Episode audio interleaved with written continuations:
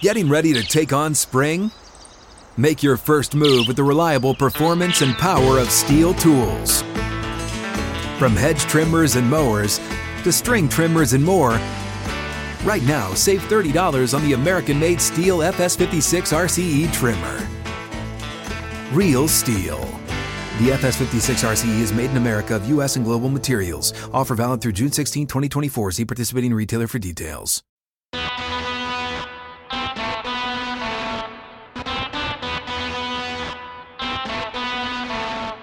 Yeah, I was just telling the fellas I don't like Derek Carr. I'm not big on Derek Carr. Oops, what did I do there? My big fat face is ready for Christmas, and I hope you are too. Merry Christmas, everyone. We've got Sil. Oh no, we don't. We got Tommy Waddle joining us. We got Dusty May, Florida Atlantic, as they get ready to take on number four Arizona. We got a monster for you. They don't know why I was looking up there. I should be looking right here. That's where the camera is. Don't at me starts right now.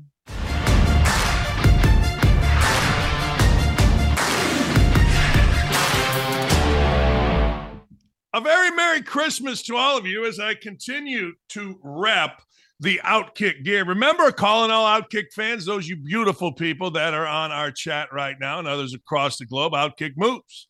January 3rd, we're moving over just to outkick.com. You can still watch all of our shows live by just doing that. Press a button, watch. Wow, there we are. Amazing. You can also get videos on the YouTube channel. It's your one stop shop for all the great program, the unafraid, the unfiltered, all of the good stuff that we here at Outkick strive so hard to bring you every single day. And we're really good looking. Look at all the good looking people down there. And I don't even care if that's misogynist or sexist or whatever we are. We're a very handsome crew, and we're very excited to be back on the mothership, as we like to call it. All right. I love this story because I don't know, I get tired of the media. And you should too. We should all be tired of the media. The media lies to us, media doesn't tell us the truth, and media is not our friend. However, Mike McDaniel, who is the coach of the Miami Dolphins, and by the way, down here in Florida, the one thing you got to understand is there are a lot of Miami Dolphins fans. Lee and I, we had date night last night. You know where we went? We went to the Barnes and Nobles. We did. We went to the Barnes and Nobles. I got a couple books because I would rather read books than sit around watching TV unless there's a good game on, which there was last night. I'll get into that. But anyway, date night last night showed me a lot of, well, younger, if that's possible in Naples, because Naples is 172 years old, Miami Dolphins fan. In fact, I asked when I go, why are you Miami Dolphin fan? He goes, I love Coach McDaniels. I go, really? I go, yeah, I love Coach McDaniel. What do you love about it? Ah, I just different. The kid said. I go, really? What's different about? It? I'm not afraid to speak his mind. He dresses like a like a younger guy, just like him. I said, okay. Well, McDaniel gave his players clearance to do something that, well, frankly, we should all do. He gave his players clearance to tell the media to go f themselves. That's right. Take a big flying leap, you clowns, you garbage stained media guys. Here's the deal. He said, look. Go tell the media Adios. Goodbye. Go F yourself. Here's what he said Mike McDaniel, the thoughts are firmly with getting better from the previous game. Yeah. And as I talked to the team today, I instructed the players and anything other than that to concern yourself with the next opponent, which for us is the Dallas Cowboys. Any other narrative that has to do with good teams or playoff seeds or the next three games, well, all that stuff is uh, no good all that stuff is garbage. All that stuff doesn't do us any good. I gave them clearance to tell all members of the media to, with all due respect, with all due respect, F off with all due respect. Because all we're focused on is the Dallas Cowboys, and they definitely deserve our attention. So as we clean up our game from the previous, we'll be thinking about that, and the narratives will be what they will be. And we're not really concerned. We know that's going to exist but it's really inconsequential for what we're trying to do. He's right. He's absolutely right. His problem, however, is that his quarterback, Tua Tagovailoa, is always in the media. I mean, always whining, bitching, moaning about the media. Now, while Mike McDaniel is saying, hey, look, we don't want to hear it, Tua Tagovailoa well, let's hear from Tua a few weeks ago about Ryan Clark. I mean, I think we all worked hard throughout the offseason. Um, and I'm not someone to talk about myself the entire time, but I mean, it, takes a lot. You think you think I wanted to to build all this muscle? Like, nah. To some extent, like I I wanted to, you know, I wanted to be a little lighter. There's, I know there's a mixture of things that people don't understand, that people don't know about, that are talked about, that go behind the scenes. So, you know, I'd appreciate if you kept my name out your mouth. That's what I'd say. Well, there you go. There you go, ladies and gentlemen. Tua Tagovailoa. Now that's what he said way back. Now he's saying that he doesn't pay attention, but he keeps receipts. Which is it? See, here's the deal. In the world that we live in, it is nearly impossible for athletes or media members to not pay attention. See, people get on me because I search myself. I learned that from Pat McAfee. Pat McAfee's like, you got to search yourself. And three different times I saw people advertising that I was going to be somewhere, and I knew I wasn't. It was fake, it was phony. And I called the people up and I said, What are you doing? And one of the companies didn't even know they were doing it. They had a social media guy that thought he was being cute. You got to search yourself. You got to pay attention. There's too much garbage out there. But to say you don't care is disingenuous. I love disingenuous, I do. But nobody pays more attention than Tua Tagovailoa. And maybe, just maybe, that's why Mike McDaniel is saying what he said. Look, I can tell you how to go F yourselves because you do pay too much attention. And I want you not to pay too much attention because the Dallas Cowboys are coming in and it's the biggest game of the year. In fact, it's such a big game that I'm thinking about going. Yeah, I haven't thought about going to a college or an NFL game in a long time, but I'm thinking about going. It's only a couple hours away. I'm thinking about getting uh, whoever wants to go out of our house and going over there. Maybe we'll get in a fight. I don't. Maybe we won't. But I got to tell you, stop it with we don't pay attention. You have to pay attention in this day and age. Speaking of paying attention, I thought this was pretty funny. So North Carolina plays North Carolina State, and it's rivalry week. It's the last game of the year, all this kind of stuff. And Dave Doeren is a coach at North Carolina State. North Carolina State beats Mack Brown. Mack Brown is, by all accounts, a really nice guy, blah, blah, blah, blah, blah. But the truth of the matter is, Dave Doeren wants to beat Mack Brown, and he wants to beat him bad. Well, after the game, somehow, some way, Dave Doeren, the coach of North Carolina State, didn't understand the cameras were rolling. And he called the North Carolina players pieces of sh- starts with an S, ends with a T, and it isn't shoot. Let's put it that way. So he calls him that. It gets out, and Mack Brown's feelings are hurt. Now, my thing is this when you come in a locker room after a game, all bets are off. I mean, I know college basketball coaches are supposed to dance and get water dumped on them. I think it's great. I think that's fine. I think that's fun. I think let's go. But all bets are off, particularly when you win a rivalry game. Don't you think? like you know you're in one of those big buildings downtown indy or downtown new york or la and you just close a big deal and sometimes the words don't come out absolutely right but Mack brown months later is still all upset about it the last ball game with a rival school after the game the head coach of that school called our players pieces of him i apologize for the language but i've never heard something like that before i'm disappointed it's not true really no, Mack, we thought that's literally who your players were, Mack. Mack's making a big deal about it because apparently he's done eating. And when Mack's done eating, he's got to do some talking. See, Mack Brown is one of those guys that's always going to get you beat in the end. He had one great year, and it was a great year. Vince Young led Texas to a national championship, and you got to give Mack Brown all the credit in the world. But I remember being on shows saying – and you guys love Mack Brown. Mark Packer and I used to do a show on Sirius XM radio, and I'd be like, Yeah, you guys think Mack Brown, stop it. He good enough to get you beat late. And he got beat late, and now he's still hurt. I'm sure there's some kind of recruiting element in here. Dave Doeren has called and apologized, but I love this stuff. We didn't play in that well. They didn't play well in that game. We didn't coach well in that game. It's been very well documented. I got that. But you don't call kids a piece of and I've addressed it with our team. I would never. Ad- what are you addressing with your team? Hey, you know, the other coach called y'all piece of crap. I'm sorry about that. These kids are one of the top academic groups in America. They represent us well. For me speaking for them and their parents, they really didn't appreciate being called pieces in. Never heard that before. Very, very disappointing. You know what, Mack? Life is full of disappointments. It just is. As I say all the time, when the doctor smacked you on the ass, he didn't say life is going to be easy. He didn't say you're just going to go through this world with no disappointment, no heartache, no anguish, no nothing. What he said was, I'm going to make you cry. Whap. It's the first cry. Everybody had the first cry at the hands of a doctor. Big deal. Lungs cleared, eyes ducts cleared, world got good, and you can only go up from there. So disappointment happens. Who cares if you're disappointed, Mack Brown? Play better. As the great Bob Street used to say, hey, play better. And if you don't know who Bob Street is, go to Nick's English Hut, sit at the front bar and say, hey, tell me about Hebe, and everybody will. But Mack Brown put down the fork, start coaching, start recruiting, beat your rival, and don't worry about it. I get it. You're trying to play a victim here. Everybody tries to play a victim here. I don't like victims. Speaking of victims, I feel sorry for these victims. There's an Alabama football player. Now, I want you to think about this. There's an Alabama football player that literally, literally, ladies and gentlemen, got arrested for what? Drinking, driving? No, no, no, no. No, no, no, no, no. Drug? No, no, no, no. Assault? No, no, no, no, no, no, no, no, no, no. No, you know what he did?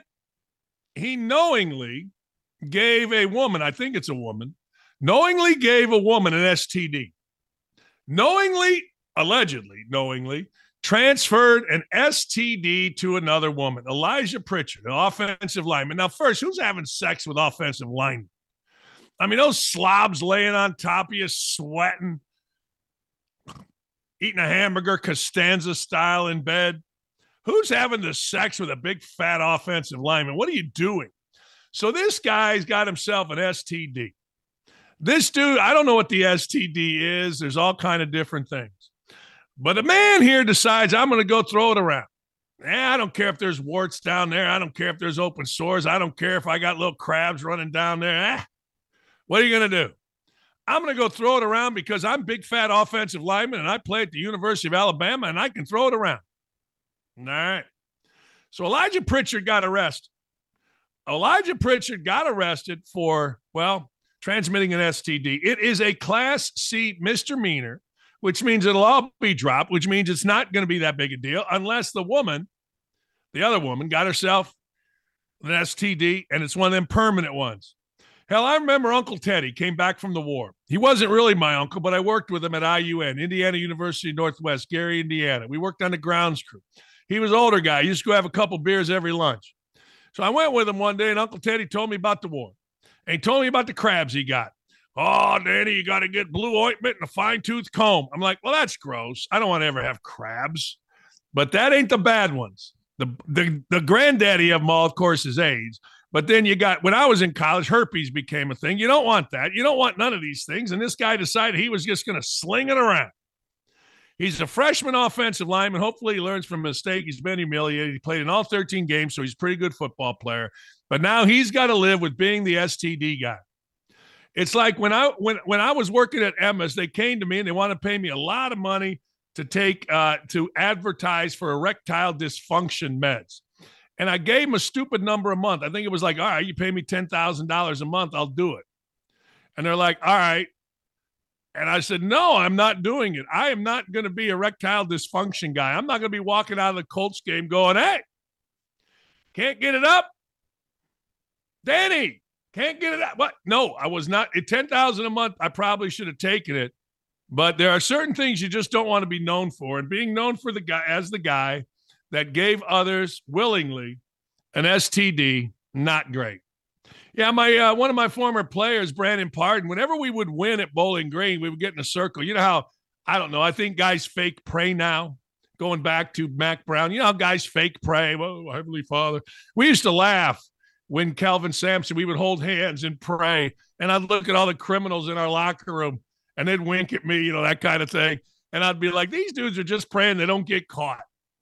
That's all they're praying for. I used to make fun. I go, man, you dudes are just praying that the police don't show up at the crib tonight. Oh, coach, man, what are you talking? No, shut up. You know what I'm talking about. But yeah, we used to get in a pile. If we beat Miami, we'd go F Miami. That's right. And if Mack Brown don't like it, and here's all that's why you're on a coaching, Dawkins. Yeah, okay, it is. Whatever. Hey, remember we told you about George Pickens? George Pickens is my least favorite football player, maybe ever, because George Pickens gives no effort. He whines on every pass. His team loses because of him. And Mike Tomlin doesn't have the stones to understand it. Talent is corrupting the Pittsburgh Steelers. It is because Pickens, by all accounts, and Diontae Johnson, the other wide receiver, apparently they have talent. But they are absolutely locker room killers to the point where they've had fights in their locker room. And oh, by the way, it's no coincidence that with those two, quote, talented guys on their team, they can't win a game or score any points. Yeah, that's how talented George Pickens is. Well, it really came to a head the other day when George Pickens decided he was not going to block down the field. And George Pickens, with, well, that education that could only come from the University of Georgia, I ain't want to hurt, get injured. I ain't want to get an injury. Yeah, he ain't want to. Go get him. A lot of kids couldn't get into the University of Georgia that had like 4.0, but I ain't want to get injured. Got into University of Georgia. Wonder why. Anyway, George Pickens, his teammate, running back Jaylen Warren, did not exactly come to his defense. Warren said, Hey, see where he's coming from, right? I mean, okay, you could get injured.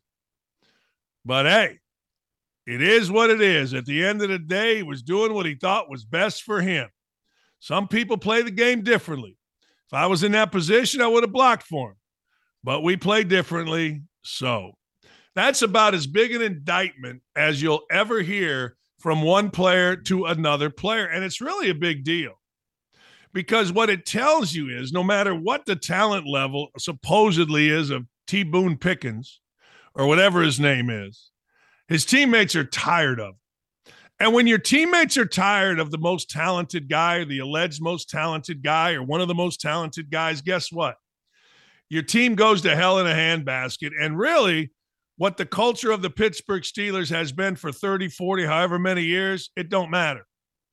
It don't matter even a little bit. And this is a reminder for everyone in every walk of life and every business. It just takes giving in to one idiot to ruin a culture that's been built for a lifetime. And really, the Pittsburgh Steelers have built this for a lifetime. I've told you before, there was a day when the Pittsburgh Steelers weren't very good. It was a long, long time ago. I was a very little kid, but the Steelers and the Bears were always horrible. Then Chuck Noll came along, and then the Steelers got great. Not good, great. Then the Steelers maintained it under Bill Cowher, and they maintained it under this guy, Tomlin. And that guy right there on the right, George Pickens, he, Diontae Johnson, are destroying what was built. Now, you can blame it all you'd like on whoever you would like. You could blame it on Matt Canada, but this is a bigger issue, and this is an issue for all coaches. Don't let it happen. Don't let it happen. Don't let some whiny ass guy that can't help you win tear down your program. Now, if he decides to get talented. See, here's what you do as a coach you take a chance, you take a risk. You make it him or me. Me, I'm staying. You, you got a choice. You either play the way I want or your ass is not playing. You're not going to be active. You're going to be a healthy scratch. And I don't give a damn what you do with it. I don't give a damn where you go. That has to happen. Did it twice in my career. Both times the player acquiesced to me. Both times the player became the player of the year in the league. One of them got to the NBA. When you got a guy like that, you're going to lose with him anyway, doing it his way. You might as well do it your way. And I'm very disappointed, frankly, if Mike Tomlin, now that's coaching. I just gave you coaching 101. You know, coaching is not, hey, look, look at this great sideline out of bounds. Uh, no, that's just practicing. Coaching is how to handle T. Boone Pickens here, or whatever the hell his name is. Mm. Hey, college basketball last night. Look at our Hoosiers hitting threes. Yay, rah. Time for cigars, smokes, fine wine, and steaks, baby. Indiana beat Northern or North. I don't even. I don't even know there was a North Alabama University, but apparently there is. And Indiana got her done at home. Yay, rah. Go fight, win. Purdue took on Jacksonville. I went I was I I went and interviewed to be the head coach at Jacksonville. I knew the history of Jacksonville. I knew about the world's tallest cop. I knew about Artis Gilmore going to the Final Four. I went to Jacksonville. I liked the nickname the Dolphins, and I liked Florida. I went on the campus and they had all these weeping willows or all these trees, and the campus was dark, even though it was a summer day. And I'm like, why is it so dark? Well, these trees block the sun. I didn't like it. No, I didn't like it at all. Anyway, so Purdue beats Jacksonville by 172. Purdue, no hangover. We're going to talk some college basketball with Dusty May coming up. Tommy Waddle at 940. But the game last night, and this was, tell me if I'm wrong about this, but let me see if I understand this. Louisville and Kentucky on a Thursday night before Christmas, not a Saturday on CBS? Huh? I got to tell you, Louisville, Kentucky on a Thursday night, I did not even know they were playing. Now I've broadcast that game. Here's one. I got you know I got a story for everything. Billis, Showman, myself. I'm the sideline girl, and they gave me it was a special net thing that they were trying out. It was like a camera on my head, and I tried to tell him before we went in, my head's too big. No, no, no, it expands. I go, my head's too big. I'm just telling you, my head's too big. Well, the camera thing didn't work because, well, my head was too big. The manufacturers tried to get mad at me. This was their device. This was going to make them millions. This was their Shark Tank. And it was being used for Louisville, Kentucky. Wow. It was also the scene of the greatest halftime interview ever. Every time you see one of these little girls running out there and Coach Holly Rowe making it about herself, coach, coach, coach, and they ask a 10 minute question Go to YouTube. Louisville against Kentucky, not even sure. I walk out there. Calipari's team just gave up three or five or seven points at the end of the half. So I got to do the halftime interview. So I got my push up bra, pumped up my ass, did my hair, my makeup, my lips. And I went out there and I said to Calipari, Coach, what'd you think? And he just took off. Well, you know, we gave up a three. We did blah, blah, blah, blah. And I, and in my ear, I hear from the director and the producer, greatest halftime question ever. I'm a hell of a sideline girl. I'm not going to lie to you, and I won't. I won't cause a problem, and I won't make stuff up, Charissa Thompson style, because you just ask short questions. We want to hear from Calipari. We want to hear from the man in the arena, not the guy wearing a weird ass thing on his head with a pullover hair. That's what we want to hear. And Calipari gave a great thing. So last night, Calipari defended his ex assistant, Kenny Payne. Kenny Payne is the head coach of Louisville. Kenny Payne is one of those NBA guys that came home. Juwan Howard to Michigan, Woody to Indiana, and Kenny Payne to Louisville. They came home, right? And it's been a struggle for Kenny Payne. See, I think Louisville is just finding its normal place in college basketball. Louisville's a dump. The city's a dump. The media's a dump. The school's a dump. The gym is nice, got a lot of booze to it. Everybody, all right. And the hillbillies come out like crazy. They love them Louisville basketball. Man, screw Kentucky. We're down here 64. We got the best program in Kentucky. Yeah, well, you don't anymore, and you're finding out your place, and your place is at the bottom of the ACC. Kentucky came in, got off to a bad start, and there you go. End the pain. That's where Louisville is. And it's not only these smart jackasses that are really being idiots, but look at behind them. What do you see? You see empty seats. See, Louisville didn't know what it had. It should have never fired uh, Pitino. They should have said, look, we're Louisville. We got to cheat. It's a shit town. It's a crap school. Name me one smart person that ever came out of Louisville. I'll hang up and listen. Roger Berkman. I mean, seriously, name me one scholar. Like Indiana, we got me, Indiana's most famous living alumni. Or maybe Cuban. I don't know. Maybe he's a little higher in the hierarchy. I don't personally think so. But Louisville is finding its way back. This is not a great Kentucky team. It's a good Kentucky team. But they went into the Yum Center and blasted after a bad start. They went in and blasted blasted uh, Louisville. And I think Louisville has a serious problem. But give Calipari credit, a growing pains. You're trying to build a program back from where Chris Mack had it. You're trying to get this thing going in the right direction. You're trying to build it with players and teams and all this other stuff. Yeah. Okay. we shall see what we shall see.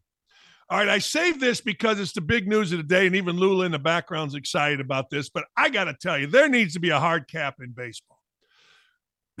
baseball is ridiculous. Did you guys see this? Did you guys see Yoshi Obu Yamamoto, a man who has never thrown a pitch in the big leagues, signed a 12 year, $325 million deal. Let's say that again. A man who's never pitched in a big. Now, let me go through this for just a second. Ichiro, really good. Ohtani, really good. Who else? I mean, Suzuki with the Cubs, he's all right. That guy that batted third for the Yankees was okay. The porn guy, he always brought the porn on the road. All these pitchers haven't been great. I remember when the gyro ball came in for the uh, Red Sox. But all these guys from Japan, maybe I'm biased because the Cubs got Hideki or whatever it was, Fukudome. And Fukudome was coming to the Cubs and he was going to change everything. He was a right fielder. Opening day, home run. I remember where I was. I think it was, uh, it might have been April Fool's Day. I don't know. Opening day, home run. And I and I sit here and I go, wait a second here. So now we're going to have $20 Dodger dogs, $50 beers, $1,000 to park because you decided to go. Now, you're probably going to win a World Series, but who cares? I don't know. What makes this guy so much better that he's going to get three? You know what's going to happen to him? I'm going to tell you what's going to happen with this guy right there. For $325 million, here's what's going to happen.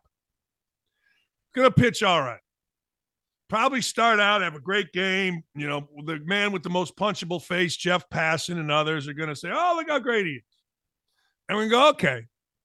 And then he's going to go about five, six innings, have about a three, eight ERA. Uh, guys are going to make up all kind of spin rates and all kind of stuff. But see, for $325 million, the man should pitch eight, nine, minimum seven every night. I mean, it shouldn't he he cannot be one of these guys that pitches five innings like the rest of these clowns in Major League Baseball, like the rest of these Adderall dope smoking pitchers in Major League Baseball that sit around play video games. True story. I got it from a bunch of people that are trainers and weight coaches in Major League Baseball. That's what most pitchers do. Yeah, they do their workout and they go get on the Adderall and then they play video games and they smoke weed all day. That's a good life if you're a pitcher, particularly if you're making 325. But why doesn't baseball? Baseball needs a hard salary cap, period. This is absurd. Not everybody has a chance. And I don't know whether this uh, kid is any good or not. I know he's not going to be great, but he's coming to a team that already has spent billions on Freddie Freeman, Mookie Betts. Then they just signed Glasnow for what, 125 million. You need hard cap in baseball. Probably not going to happen because of the different TV revenues. But you know what? In the NBA, they've got different TV revenues. They've got different things. Major League Baseball hard cap, NBA, you need a hard cap. Let's go. Let's quit screwing around. You think the people in Pittsburgh feel like they have any shot? Hell, even the Cubs. Cubs are a big market team that conditions itself and participates like a small market team. And it's sad. But I don't know how you compete with that. I got to tell you, one of the great things about putting this team together even though I think Mookie Betts, at least what I've seen, and Freddie Freeman are two of the greatest guys, and I was watching Ohtani last night at the game, and he seems like a great guy. But you got to root against somebody, don't you? And I am going to root against these guys like it's my job. It might be my job not to root, but it's going to be my job to root because this is absurd the money that they're throwing. It's not my money, so I don't care. I wish it were my team and I would think it's great. But this dude right here, 12 years, 300 and some million dollars, and he's never pitched. Name me all the great Japanese Major League Baseball pitchers. I'm going to go to the YouTube chat and see if I can find that out. Name me all these great. Oh, man, we got all these great Japanese pitchers. Really? Who? Who? Matsuyama? I don't know. Tell me. I'll listen. I'm always listening. I want to hear who is it? Who is it? I'm telling you, they stinks. They do. All these great Japanese pitchers. I get it. There's a big Japan or Japanese uh, thing in in in in uh, L.A. I get it. I get it. You're going to have media attention. I get it. It's probably worth it from a financial thing. but give them to me. Name me all these great Japanese players. You know what I mean? I'm just saying. Tell me. Let me know. I'll listen. You can't. You can't. Hey, speaking of greatness, Jim Harbaugh is the odds on favorite. Listen to this. He's the odds on favorite to be the head coach of the San Diego or er, Los Angeles Chargers. Man, LA is going to spend some money because Harbaugh ain't coming cheap. I saw the offensive coordinator for the Detroit Lions, Ben Johnson. He wants to get 15 million to go be the head coach. Ben Johnson ought to shut up and not let that out from his agent because he's about one bad year with Detroit, which is going to happen from begging for an offensive line position job. So don't do that. Don't do that even a little bit. But anyway, long story short, I'm going to talk to Tommy Waddle coming up here in about five minutes. And I got to tell you, don't you think that the Chicago Bears are going to be in the running? Although the Bears are improving, but Eberflus keeps losing. Improving is great in the NFL. Improving is great if you're going to be in the playoffs and you want to keep getting better. Now, Ben Johnson's agent refuted it because that moron, Josina Anderson, who is really stupid. Like Josina Anderson is at the top level of stupid. She came into my studio one day and sat there. I don't even know why. Just so dumb. So if she said it, I don't believe it, but I do believe. That got out there somewhere for 15 million. I don't give a damn if agents refute. I don't care at all. But anyway, long story short, would you want Harbaugh on your team? Here's what Jim Harbaugh is going to bring. Seems to be a real player's guy. Like if you really think about Harbaugh, players seem to love him. You don't see players leaving Michigan and being angry. We saw it with Dabo Swinney yesterday. That's number one. Seems to have the ability to keep even keel, as the as the Rudyard Kipling poem "If" says. When everyone around you when you keep your head when everyone around you is losing theirs, then you're a man, my son. Harbaugh seems to be able to do that. Seems pretty smart with the staff he hires. Seems pretty fearless, other than, of course, the pedophile. And Well, and of course, the guy that, well, broke in to other teams' computers. So he's got a pedophile currently arrested and an offensive coordinator he had to fire because he broke into others' computers and the FBI is investing cyber crimes. And of course, there's Shemy Schembechler, another staff member. So I refute my own statement. But they were able to win six games without him coaching. They were able to win six games with him not even being in the building.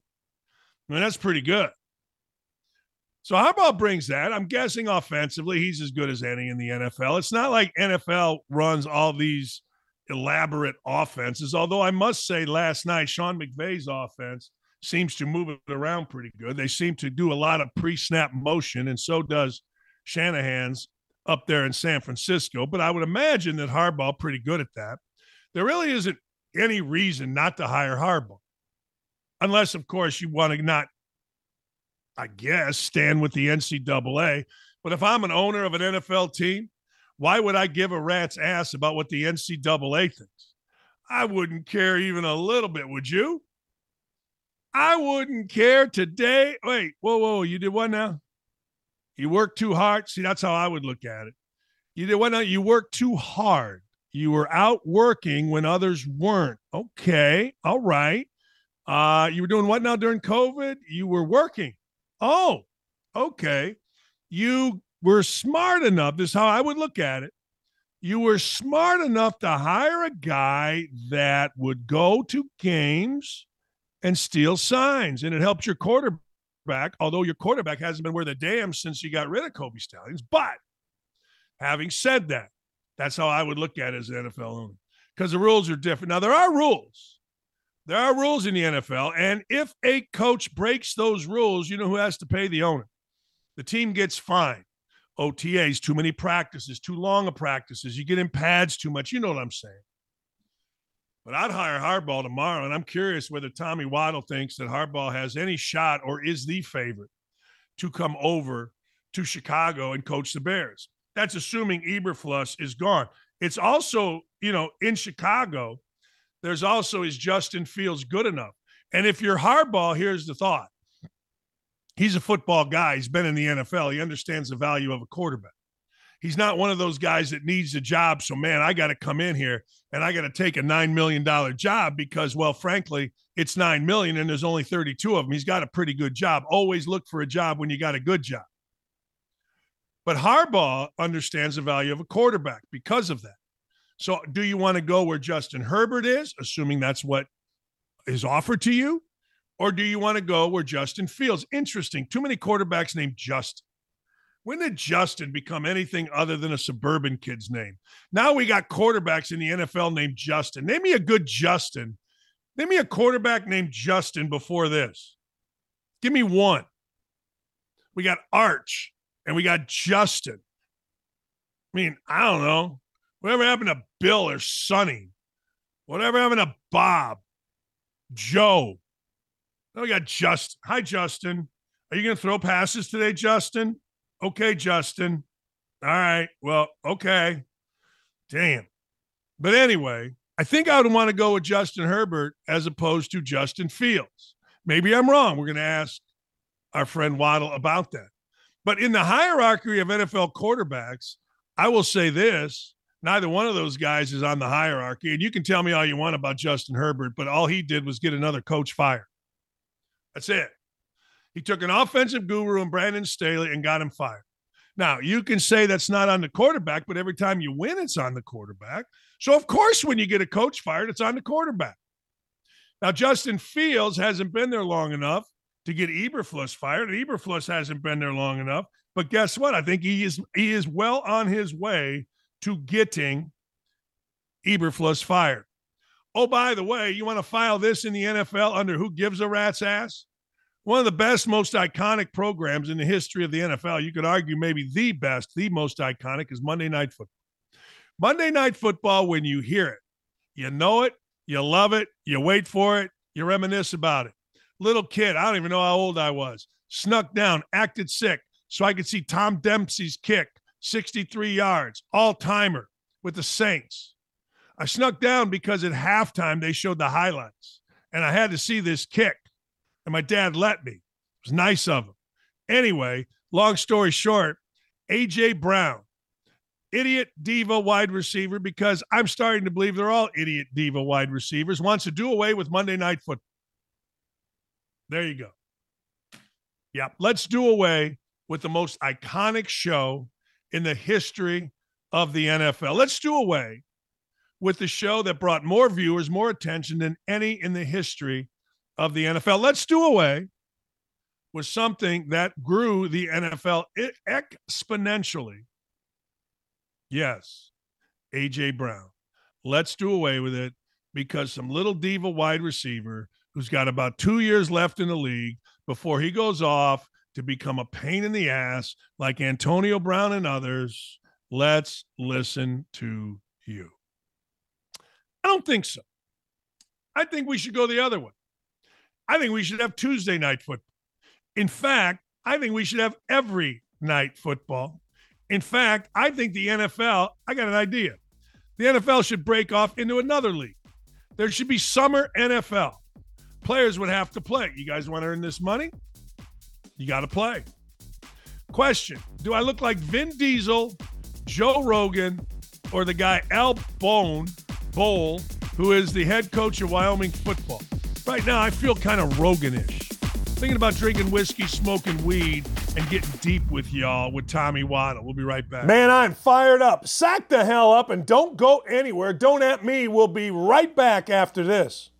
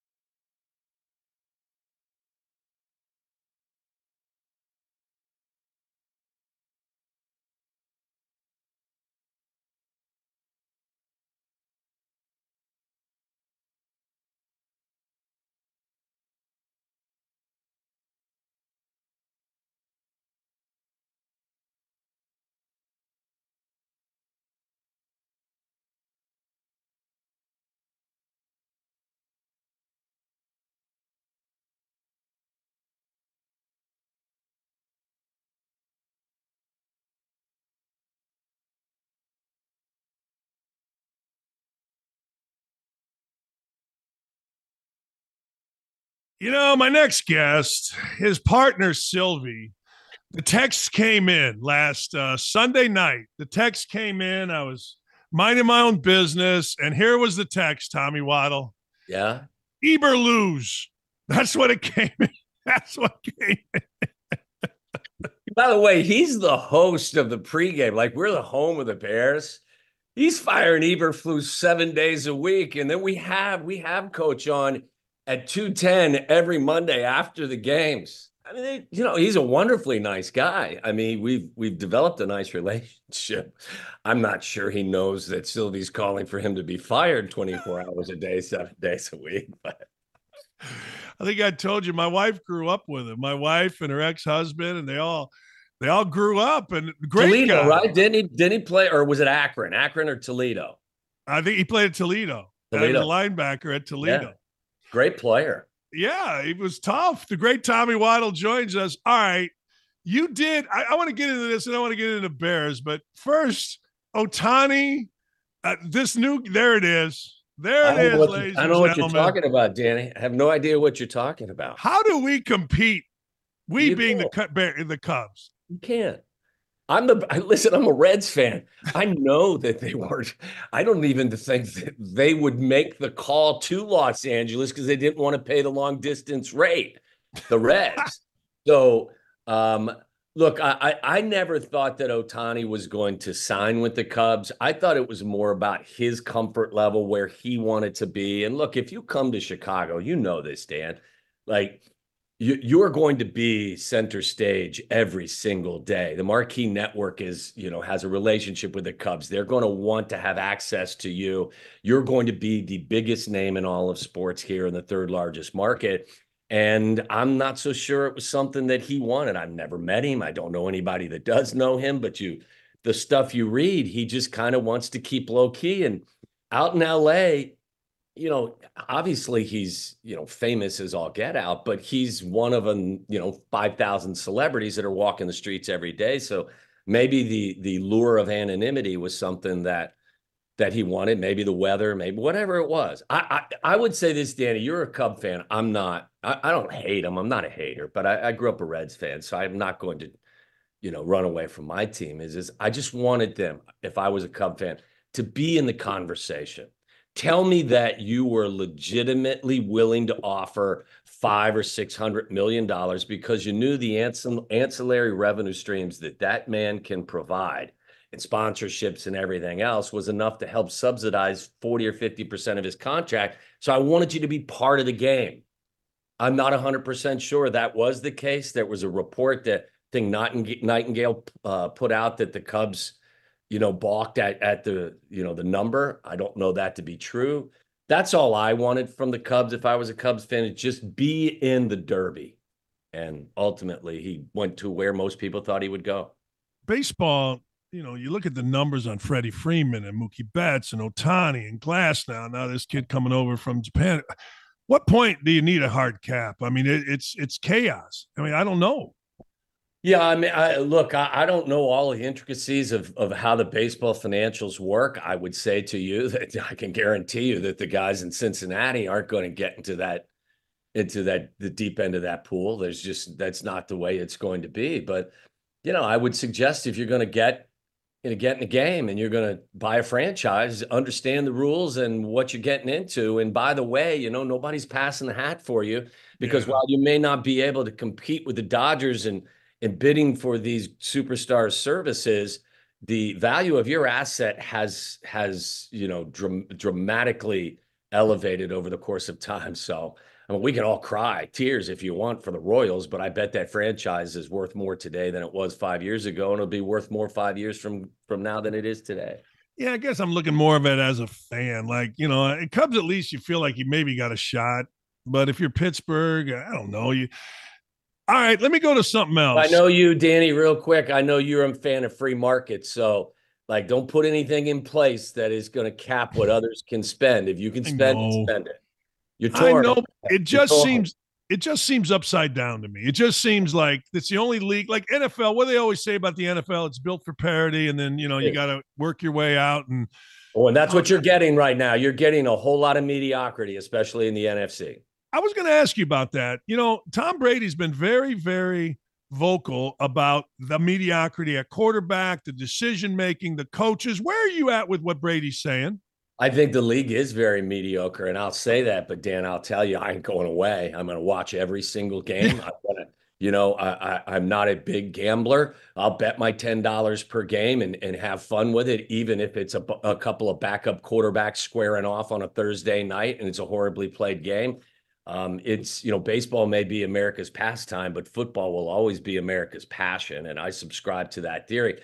If you look at the AFC, you've got a little bit more, I think, uh, a higher level of play consistently. The NFC, I think, prior to last week, we were talking about it on the show. Eleven of the sixteen teams were below 500, and at the time, two of the seven teams that had qualified for the playoffs at the time were below 500. And there's a chance that the NFC South champion will be below 500. So I don't think the product is great right now. Maybe we're just, you know, I, I think in football, you ride that roller coaster. Some years it's outstanding, and other years there's a dip. I think a lot of the the mediocrity right now is a direct result to all of the injuries you've had at, at quarterback. I think this past weekend there were 12 backups or backups to backups that were playing. Joe Flacco's the fourth quarterback that the Browns have run out there this year and he whipped our ass in the fourth quarter. So I wish he wouldn't have signed with the Browns. When you were playing against Flacco, what'd you think back in the day? Was it? Yeah, yeah that's funny. I, am a little older, too old to have played against Flacco, but good but that's good. You know what I thought? I thought he could make every throw, and you can't fool him. That's what I. Thought. yeah, there you go. Yeah, that's it. Is Harbaugh the holy grail in Chicago? I knew you were going to. Yes. Yeah, I know he's not your guy, and I was thinking to myself this morning when Danny and I talk about this, I need to just come out and say, look, Danny, you can employ whatever you know interrogation tactics you want against me. I'm not breaking. I'm, I'm just not going to break. You know, you try to waterboard me, I'm not breaking. You try to put me in a dark room and sleep deprive me, I'm not breaking. I'm a Harbaugh guy. He was I my back for four years, and I love Jim. And um, uh, first of all, I'm a, uh, I'm a Wolverine fan for the playoffs. But yeah, I think for me, yes, he would be the holy grail in Chicago because in look, I got a great opportunity to play for Mike Ditka for four years, and I love Coach. And and but when Coach got to, to you know former player and and his career obviously in the National Football League and with the Bears was more decorated than Jim's, but Jim had a nice run in Chicago. When when Coach Ditka came to the Bears to be the head coach, he had just been a special teams coach. Jim's got a resume that that you can't poke holes in. Like Jim's won wherever he's gone. He's changed cultures wherever he's gone. And I think that that's something that this organization would benefit greatly from. I think the question, Danny, is is a would they be interested in him? And I, I and I haven't, you know, I, I talked to Jim via text occasionally. I saw him this past year. I'm not going to sit here and tell you that we stay, you know, close. Uh, he's got his hands full with a lot of stuff. Um, I don't know how he feels about it, about you know potentially ever being the Bears coach. Uh, my guess would be that it would be something that he would relish because history means stuff to him. To go back and coach Michigan, where Bo Schembechler was his coach, I think means something to him, and to have success there. And I think it would mean something. Just speculating to come here. I don't know how Kevin Warren, the former commissioner of the Big Ten, would feel about that. I don't know how Ryan Poles would feel about that. When I look at Jim, I think he'd be a perfect fit here.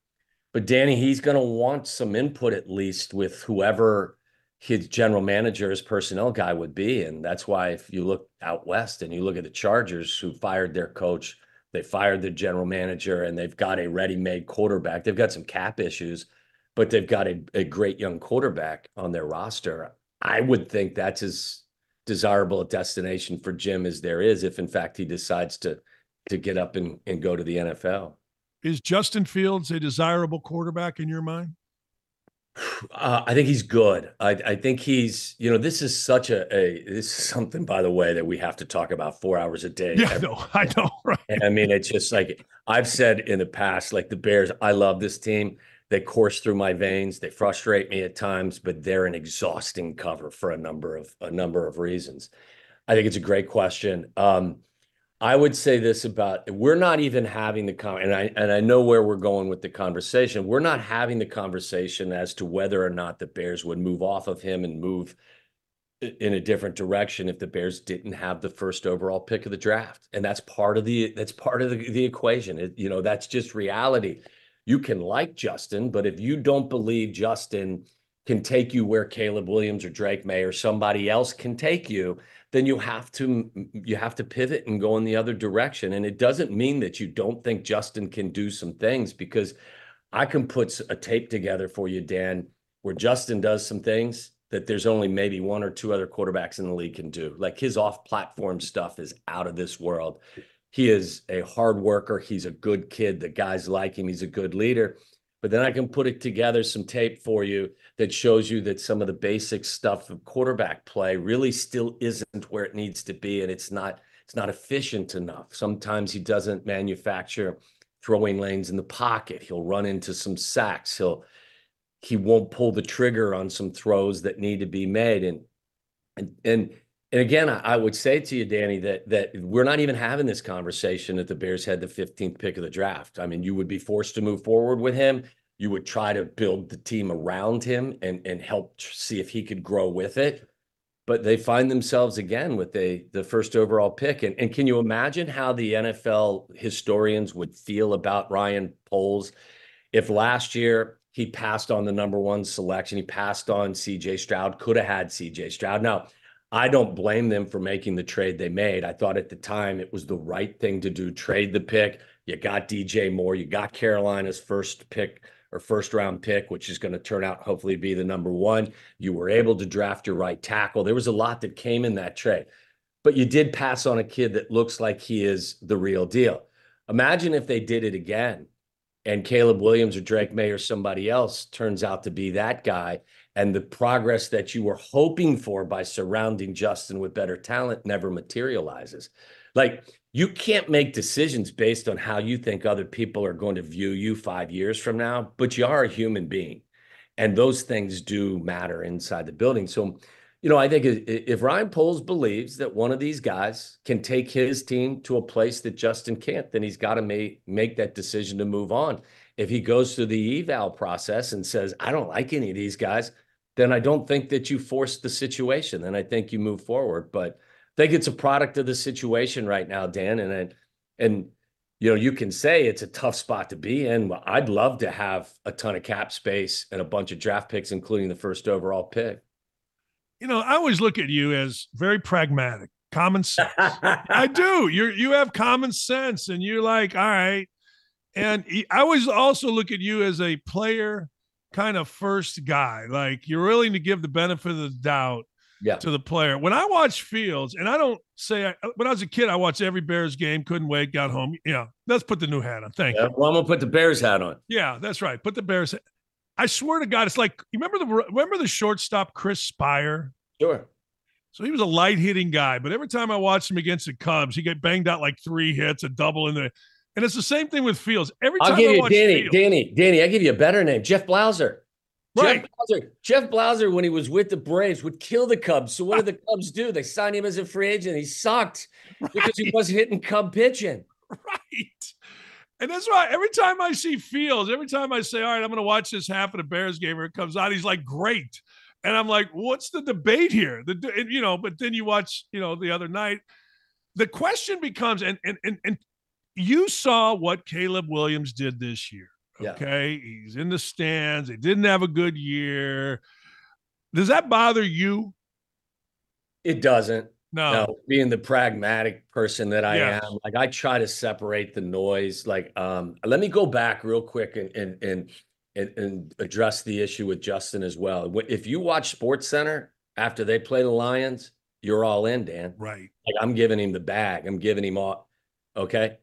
But where were the where were the highlights from the game two weeks before? They played the Vikings, they had the bye, then they had the Lions, and they match up well with the Lions. Justin's very hard for them to contain, and the, the Lions are a bottom five defense. But two weeks before, None of the shows are showing you that the Bears had zero offensive touchdowns, and the only reason they beat the Vikings with Josh Dobbs is because Josh Dobbs couldn't get the ball in the end zone. At the end, we end up kicking four field goals and beat them twelve to ten. And to, and again, like the last thing I want to do is think is have anybody think I'm just I'm, I'm pounding on the kid. I'm not. When you have a decision of this magnitude, your evaluation process has to go deep. It's got to go into crevices that go beyond a stat line. So I would give you this as as as something to think about. It's great that you play well against the Washington Commanders. They're dead last in yards allowed, they're dead last in points allowed. It's great that you play well against the Detroit Lions. They're a bottom five defense. I give you credit for all of that. I'm not trying to minimize it, but what I'm telling you, Dan, is, is if I have to make a decision like this and I'm Ryan Poles, I got to know how you play against the better defenses. How do you play when you step up in class? You can be the Lion Slayer, you know, you can be that guy, and that's great because because that is something we can build on. They've played against four top 10 defenses this year. Early in the year, they played against Kansas City and Steve Spagnuolo. And I look at coordinators as much as I look at defenses because these guys can do some really creative stuff that can confuse younger quarterbacks. They got boat raced, as most teams will against Kansas City. They got beat 41 to 10. They had a garbage touchdown at the end of the game that was meaningless. They played against Brian Flores' team defense, the Vikings, twice. Justin played six quarters against them. Unfortunately, he got hurt early in the second half in the game they played in, in Soldier Field. In two matchups with the Vikings and Brian Flores, they accounted for zero offensive touchdowns. Justin was sacked seven times and turned the ball over three times. This past weekend, they played against the Browns, a top 10 defense. They got lucky because the Browns were missing three or four starters, but they're still damn good. They're number one in yards allowed, number one in passing yards, number one in third downs to get after you. The Bears were only able to have a, a one touchdown drive. It was eight plays, Dan, for one yard because they, they Eddie Jackson returned an interception to the one yard line. It took us eight plays to get the ball in the end zone. And that play was brilliant because it was an off platform play where Justin evaded Myles Garrett, swung to the left, and threw a dime across his body to Cole Kmet. We scored a touchdown. In that game, they had one offensive touchdown, a one yard drive, and a field goal. So in four games against top defenses, Dan, I got a garbage touchdown. I've got zero touchdowns in six quarters against the Vikings. I've got one eight play, one yard touchdown drive against the Cleveland Browns. That has to factor into my evaluation. And I will say this as well it's not all his fault. He hasn't been dealt a great hand. Many people believe his coordinator isn't very good. He hasn't had a great group of around him. That's all true. The way I've described their offensive ineptitude this year is, is shared culpability. Everyone's at fault. But when you're making this decision, again, of this magnitude, all of that stuff has to be part of the equation. I can't just watch Sports Center and have Greeny and the guys show you these magnificent clips of plays that he's made over here. They count. But you also got to show me over here where he walked into a sack or he missed an open receiver and all of the other stuff that is part of the equation. So that's why I think, Dan, it is a really difficult decision. And it's something that is going to take a lot of you know digging and, and unearthing stuff and you're going to go through the process with a little you know with you know a whole lot more i don't know a, a fine-tooth comb or whatever they say. It's not an easy choice. It really isn't. But it's not a terrible problem to have either Tom. it's not that's not. that you know what? there, there's a problem.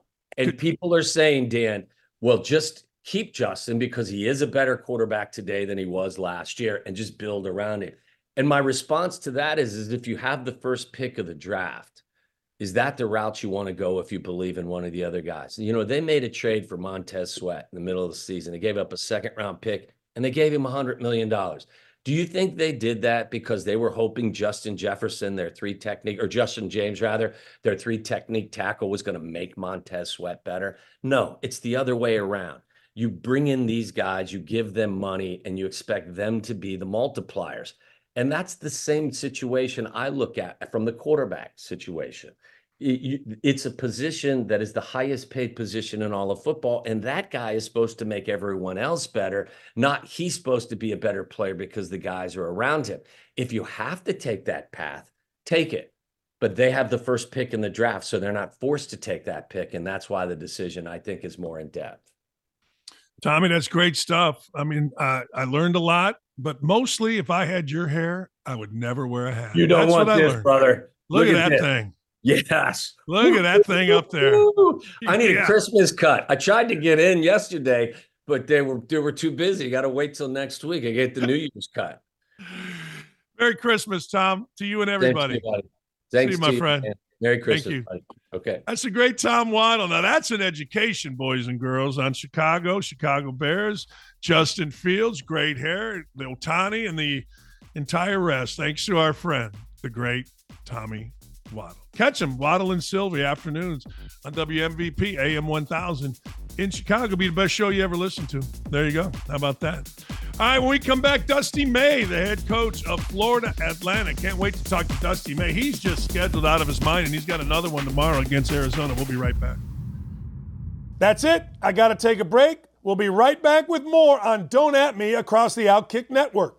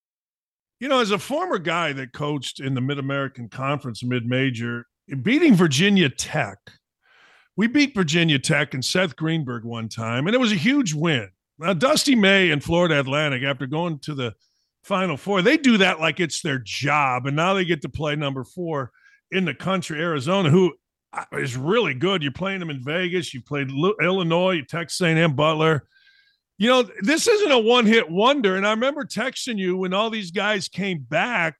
Um, this has a chance to be something, you know, Brad Stevens, Butler like, you know, who knows? But man, congratulations. Appreciate it, Coach. That's a that's a heck of a compliment, uh, being compared to Butler in any capacity. And uh, while we're on that note, they Coach Matta has a really good team at Butler this year. We were impressed with them early and thought they were better than what people were saying, and and they've so far proved us right. Yeah, I want to go something. Uh, it's, it's something that I learned it with Coach Knight, and you know, you never like to lose, and when you lose, you got to make decisions as a coach. Was it good for you guys that Bryant beat you when you look back on it, or is that yet to be determined? Our response to it was very good, and it was a, it was a tough learning lesson. I wish we could have learned that lesson in one by one. Right. but it, you know, so many things went wrong, and we weren't prepared to play, and it, it was the perfect storm. Um, but yeah, absolutely, it changed the way we prepared. It changed the way we worked. It forced us to, to either splinter apart even more or come together. So we did learn a lot about ourselves that day. But no, that was a tough one, especially from a metric standpoint. Games like that could really haunt you late in the season. Uh, luckily, we were able to reel off several uh, quality wins after that to, to save, you know, put us back in good position. Yeah, I'm always curious about this, um, and I'll tell you why. When I when I came to Indiana, it was after they'd won national championship, and the first day at practice, man, Coach Knight is you can tell he's just on he's he's at war against the previous Randy Wittman, Ted Kitch, all those guys that had been there, and I didn't understand it as an 18 year old, right? I don't know what the hell we're national champ or you guys are national champs. But I think you and I talked about it last year. You really got success is a bitch to handle, is it not? Yeah, and coach, I spent all off season preparing for this, and and even that wasn't enough. I, I spoke to Coach Donovan at length. I spoke to to Brad. I mean, I spoke to all these guys just trying to prepare us. Ben McCollum at, at Northwest Missouri State, and and Josh Schertz, who had the similar success at Lincoln Memorial, different levels, and and and spoke to those guys. I did more than that than than recruit and worry about basketball and it was still different because there was so much so much of it is unintended and you don't even realize what's happening because it slowly creeps up over time. And just think if everybody if there's a, a big pot of, of water and, and, everybody wants just a little bit more water then all of a sudden that thing starts dropping at a at a, at a quickly at a, at a pace that you can't keep up with. So yeah we actually faced some stuff we didn't anticipate um, and saw some things, and we're still seeing it now where it, it, everyone wants just a little bit more, and it just knocks you off of your flow and rhythm a little bit. You said you changed some things. What'd you change after that? We changed a lot. We even uh, we we tried to adjust even the way we were going to defend. We we tinkered with sending all five guys to the glass because I, I we anticipated as staff that everyone was going to want a couple more points and a couple more rebounds. And so we thought, hey, if we can come up with eight or 10 more possessions, heck, that maybe five guys can average three more points. And if they go from 12 to 15, maybe that will keep their camps quiet a little, you know, a little longer. Um, you know, the stuff that every every young person's going through now, from 13 year old travel baseball players to high school basketball players, most of them are feeling the same pressure from from from people outside of the team. And so we we tried to combat that, but it, it, none of those things really have, have made a difference. It's it's more or less came back to our guys simply uh, choosing to share, to work together, to overcome their their personal ambition and and uh, you know work for a team ambition. Yeah, you know, I hate to harp on that because you've had some unbelievable games, some unbelievable wins, and you you, you have one tomorrow. It, as, as we're getting towards Christmas and the start of, you know, real conference season, all that kind of stuff what have you seen out of your team on the positive relative to even last year when you made that great run and had a fantastic season before that? That our guys are, are significantly better as individuals. They put in the work. They they weren't complacent, and that was the thing that gave me assurance in the offseason that they, there wasn't any complacency in our program from anyone. The, the managers, the coaches, the players. They all worked harder. And now I look, and uh, if you just look at each of them in a vacuum, they're all significantly better. And so when you put in the time and you work you want to show your work. I mean, I, th- I think we've all been in that situation. Um, heck, I remember after my sophomore year of high school, I had a great summer and thought, man, now I'm going to come out and really uh, score a lot of points or whatever the case. And uh, I sprinted off a baseline stagger and hit the side of the backboard, and it was like the air right out of my tire. I thought I was going JJ Redick. So I think that's just common and you know you just you have to face it you have to uh, you know just just keep battling and and uh, work on it every single day. So we we have these conversations every day. We're we're always watching observing but we have unbelievable guys that are very self-aware. So usually one reminder and they they change behavior. I want to go into scheduling because scheduling, you know, is difficult. It, or maybe it was, maybe it wasn't. Now you you put together, you played in great tournaments was this a thing where you know your phone was ringing off the hook because now people wanted you in marquee games? And was it a thing where other schools that maybe were going to play are like hell no we ain't playing you. You know what i mean? There's both right yeah, well, coach, in year one, this year, eh, scheduling was easy. We're close to an airport. We're in Florida, and and we had a terrible name and, and a bad team. I mean, I don't say bad team. We had good players, but we didn't have a, a, an established product. So, and then it got more difficult as we got good players in our program, but we didn't have a great name, and we didn't have a, a, a you know high level metrics, top of the line metrics. And then this year, everyone called, and all the classics, all the events. ESPN's been amazing to us through the ESPN events and all that and then uh, uh, several other mids were calling. Our phones were ringing off the hook. So, and, and number one, they have trouble getting games as well. Number two, we took it as a maybe people don't think we were that good. It was just kind of a, a flash in the pan, and they want to prove. And, and either way, it doesn't matter. You still have to play the game. And so we were able to get a great schedule uh, without doing much work. Where uh, our staffs had to put in a lot of work the last couple of years just to get quality games. Yeah, people always ask me what's the hardest thing in mid-major. I go scheduling. I mean, it's just a pain in the ass. There's, a, it's almost a, it is a science, a science and an art, really.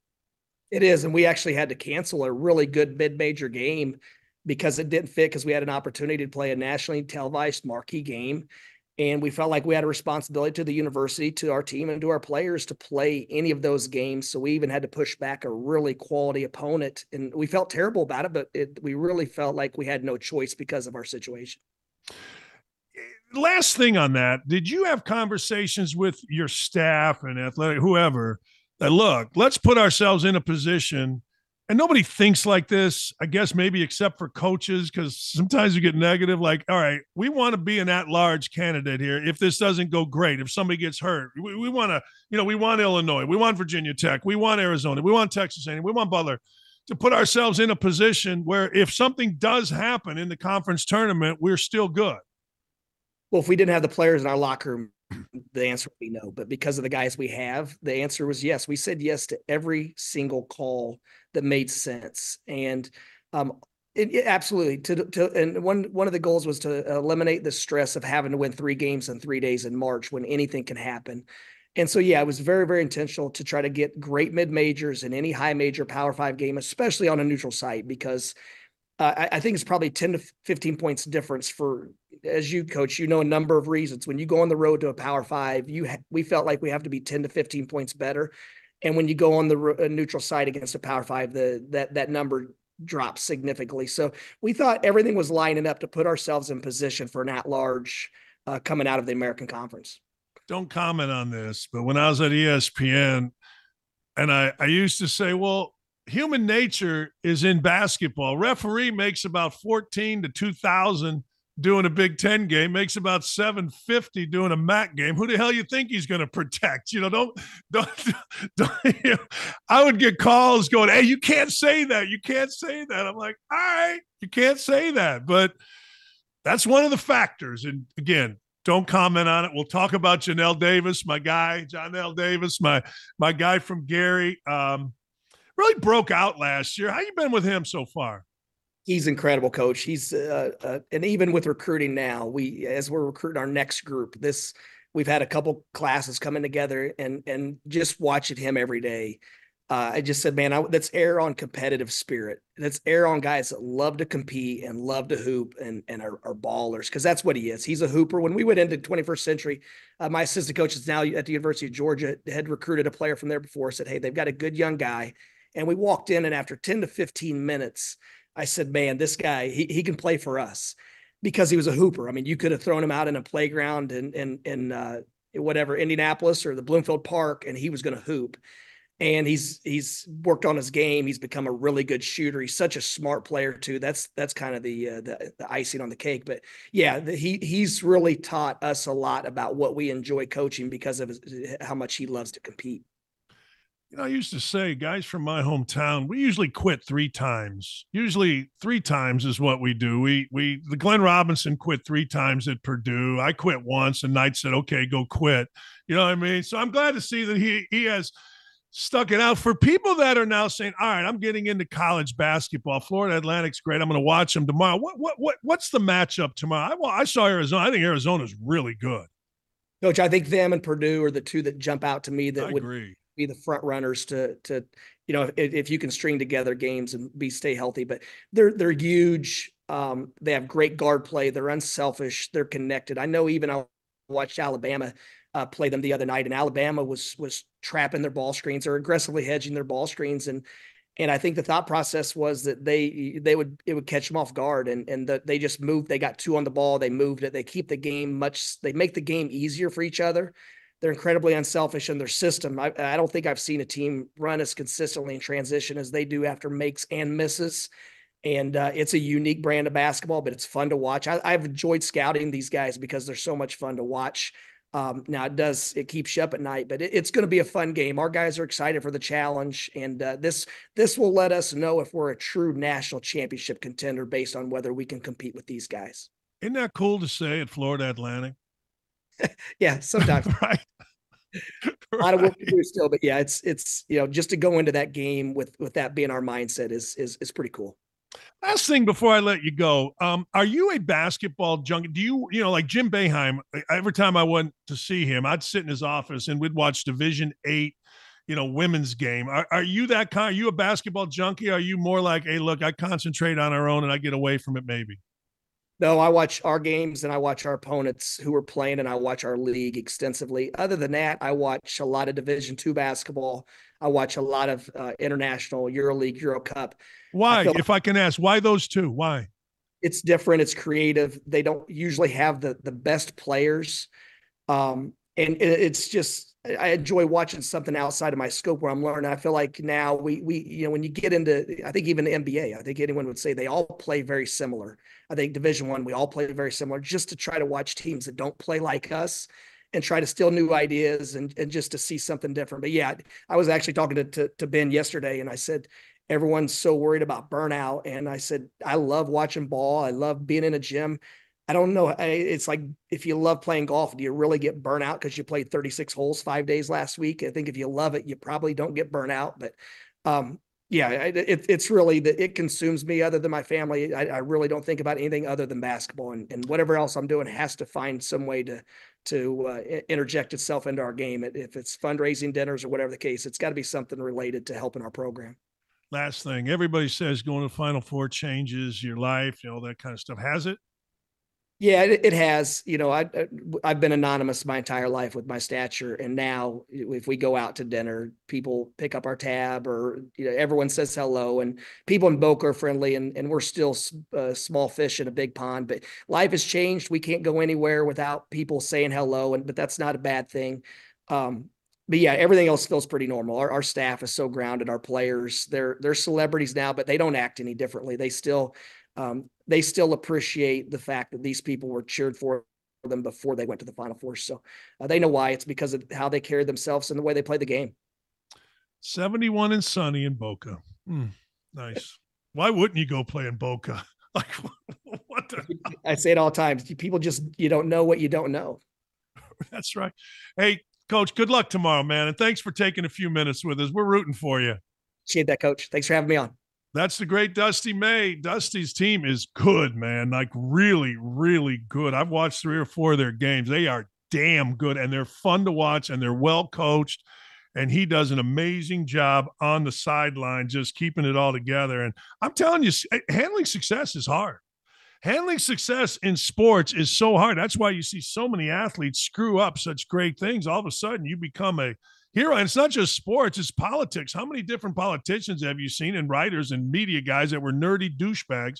And all of a sudden they get a little publicity and now they got a problem with a woman, and now they got a problem with alcohol, and now they got a problem with something. You see it all the time. I'm telling you, when I was a freshman at Indiana, I was in, I can, I don't remember every practice, but I remember the first one for a variety of reasons.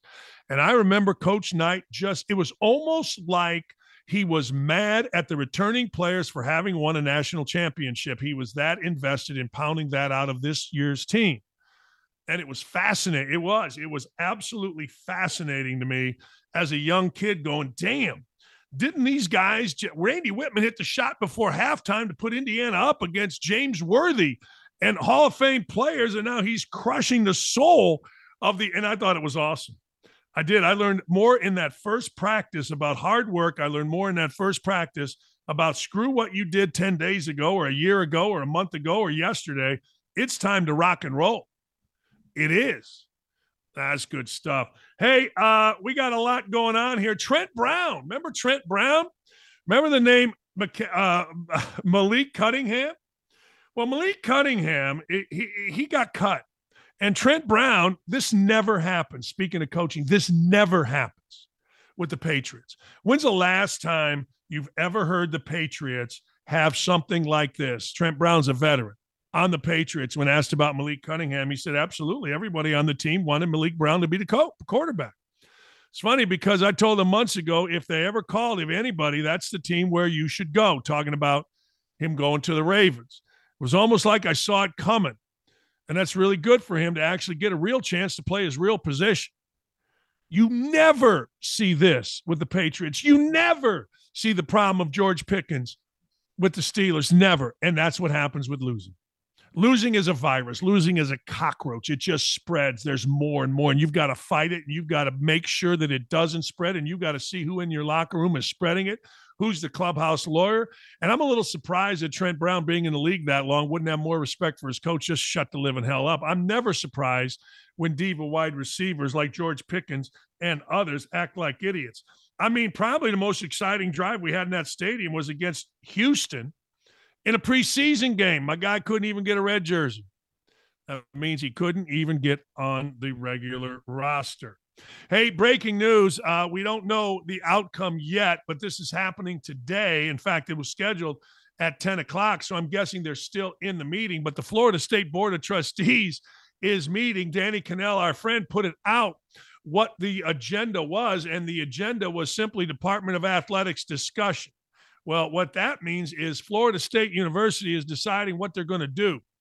And what they're going to do is this what they're going to do with football in the ACC. Now, their grant rights are kept, their media rights are kept till about 2035 or 36 and it's hundreds of millions of dollars to leave unless somehow some way they can lawyer it up they can get harvey specter and figure this whole thing out and get it out i don't know that that's going to come but if i'm florida state i'd be pissed too the lack of respect certainly now do i like the fact that alabama is playing michigan you're damn right i do because i think it's going to be the best game of the year maybe the best game we've seen in a long time although those games have been usually pretty good. I mean, last year the Ohio State kid missed a kick, which was just soul crushing. Imagine if that Ohio State makes that kick. Mm. I know Ryan Day would still be catching hell for losing three in a row to Michigan, but would have played a national championship game and had a chance. But Florida State, I look, I I, I understand it. Florida State goes undefeated in the league, and Bill Hancock, the head of the selection committee, had to clarify comments where he said, well, a so called Power Five league when talking about the ACC. Jim Phillips, who was the athletic director at Northwestern, highly regarded guy, came out and with a scathing letter. He's now the commissioner of the ACC. Scathing letter both when ACC, uh, excuse me, when Florida State was not allowed into the playoffs. He came out with a letter. He came out with a letter after all this kind of stuff. He came out in support, but it wasn't enough. Florida State's pissed off at the leadership in the conference. Now, look, you can blame the leadership in the conference, and really, this was out of their control. I think everybody would admit and agree that if Jordan Travis didn't get hurt, the quarterback, Florida State was in. So, if they're going to let this escalate to where they leave the conference and lose millions of dollars, that would be fascinating to me because I'm sure there would be other places that would want them. I don't know that the Big Ten would, but I think the SEC or the Big 12 would. But I also think this be careful what you wish for because it is no longer just four teams, it is 12. And obviously, any scenario that you would like to paint in those 12 would be Florida State damn near every year, given the way that conference stinks. So you can go grind it out against the SEC. You can go grind it out against the Big 10 to Big 12. Or you can stay in a conference. Well, let's be honest. You got Syracuse, who got beat a thousand last night trying to play the Wildcat. You got Virginia, Duke, North Carolina, who are mediocre at best, certainly never on a level where anybody's going to get excited, regardless of where the Duke quarterback goes or the Duke coach goes. You got Miami, who had a great recruiting class, but that's not a great. Georgia Tech, are you kidding me? I mean, serious business. You can go on and on and on and on and on. And there just ain't a whole lot there. Now, you can see right there the money involved. There's a lot of money. You're talking about a look at the penalty amounts. It's a lot of $572 million. Look, I don't know. During his presentation, attorney representative Florida State says it would cost $572 million to leave the ACC right now. Exit fees, grant of rights, costs, etc. That's from Trey Wallace. Are you willing to pay that? That's half a billion dollars. Obviously, you need an economist in there to figure out what it would mean if you went to another league. But before that, you'd have to get another league to take in. That's not set in stone. Be careful what you wish for, FB, uh, FSU you're in a pretty good position. Your program seems to be rolling. You're in a league that you can win every year. Obviously, Clemson is down. Clemson is down. And Clemson seems to now be the team that we're going to pound dirt on. We're going to throw sand on Clemson. Can't swing a dead cat without somebody from Clemson. Tony Kennard yesterday about his son, former Clemson great. Can't swing a dead cat. And really, that's your competition. Now, maybe Miami gets back to it, maybe, but Miami's got to overcome their own damn coaching mistakes. It is fascinating to me. It really and truly is fascinating. We're going to see what happens. Hey, I do want to get to this story. People suck sometimes. Oklahoma lineman, ex Oklahoma lineman, Cayden Green, he transferred to Missouri. Now, Oklahoma transferring somewhere like Oregon, people understand it. The quarterback is a great guy. Oh, he went for the NIL money. Apparently, an offensive lineman named Cayden Green can't, are transferring to Missouri caused the ire of ridiculously idiotic Oklahoma fans. How about this? They're leaving his dad's business as one star reviews on Yelp. They're trying to crush a man's business because his son went and did what's best for him to go in Oklahoma or going to Missouri. That's asinine. Apparently, you can't stomach Missouri, but you're okay. Remember when the quarterback left to go to Oregon? Guess what? the athletic director put out flowers to that quarterback. Oh, you're the greatest leader. We love your family, blah, blah, blah, blah, blah. Offensive lineman goes, guess what? People lose their mind. Hey, Dan, I would like to say I took your advice on Ugg boots, but I can't. I'd rather say great minds think alike because I bought the boots a day before you mentioned it on your show for my beautiful girlfriend. You do have a beautiful girlfriend. That's right. Uh, on top of that, I used the great advice from Goody Jen and bought the boot spray to help in the event she gets them dirty and happens to spill coffee on them, which she did with her last pair. I also got her a shark, which is similar to a Roomba. She's a neat freak. I think she'll like the gifts I got her. Don't worry, a ring is not included. That will be a 2024 gift at some point. Hey, Gritty chimes in. All GOP candidates need to remove themselves from the GOP primary in Colorado. Trump is not my preferred candidate, but crap like this makes me want to vote for him early and often. That's right. The Colorado State Supreme Court is way out of line. Democracy is under attack in this country. People need to wake up. You're right. And Gritty's a lawyer. We have smart people listening to this show. She's absolutely right on all accounts. I mean, it's, I think it's going to be overturned, but nothing's guaranteed when it goes in front of a judge or bench or Supreme Court. Of course not. Cashman says this I think the Bears should stick with Fields for now and not draft Caleb Williams. I'm not a Fields fan, but and did not like the draft pick, but the Bears are improving. They need a coach like Belichick to get them over the hump. Drafting a quarterback will set them back, stifle their momentum. Caleb Williams is Cam Newton, and Cam had three winning seasons his entire career. Hey, do me a favor, follow the Cashman Wins Go to cashmanwins.com and Cashman on Twitter. He's going to give you some good advice on gambling. He's not a site where you can bet on it. He just gives you really good advice. Smart. He's very, very smart. By the way, calling all my Outkick folks, January 3rd is a big day. It's the only place to catch Outkick's original and unfiltered show lives. It's going to be on our website. You'll be able to catch up on YouTube. But for all of our lives unfiltered, that's all you got to do right there.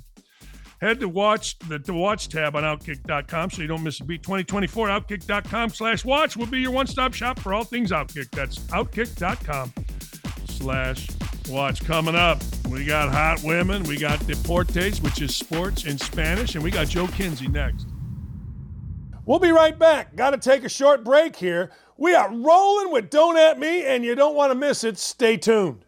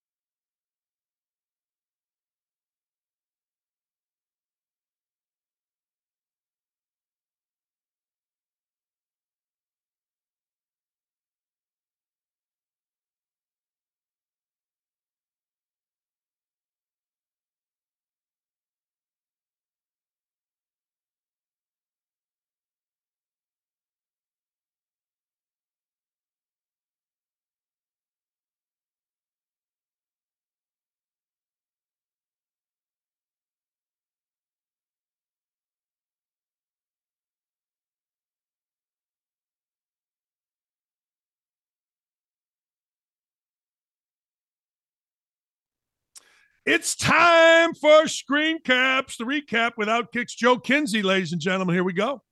Hi, Joe. What's up, Dan? Man, I saw a lot of those ladies yesterday on the beach, and I got to tell you, they were looking at me, big boy. I did see an influencer on the beach. She literally put a camera on a stand, timed it, ran into the water. True story. Sat in the water and some guy ran up and put a towel around or some big parka around her. I don't know. I don't know. So I saw an influencer, Joe, one of your people.